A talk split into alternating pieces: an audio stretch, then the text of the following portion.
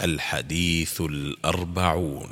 عن عبد الله بن عمر رضي الله عنهما عن النبي صلى الله عليه وسلم قال إن الإسلام بدأ غريبا وسيعود غريبا كما كان وهو يأرز بين المسجدين كما تأرز الحية في جحرها.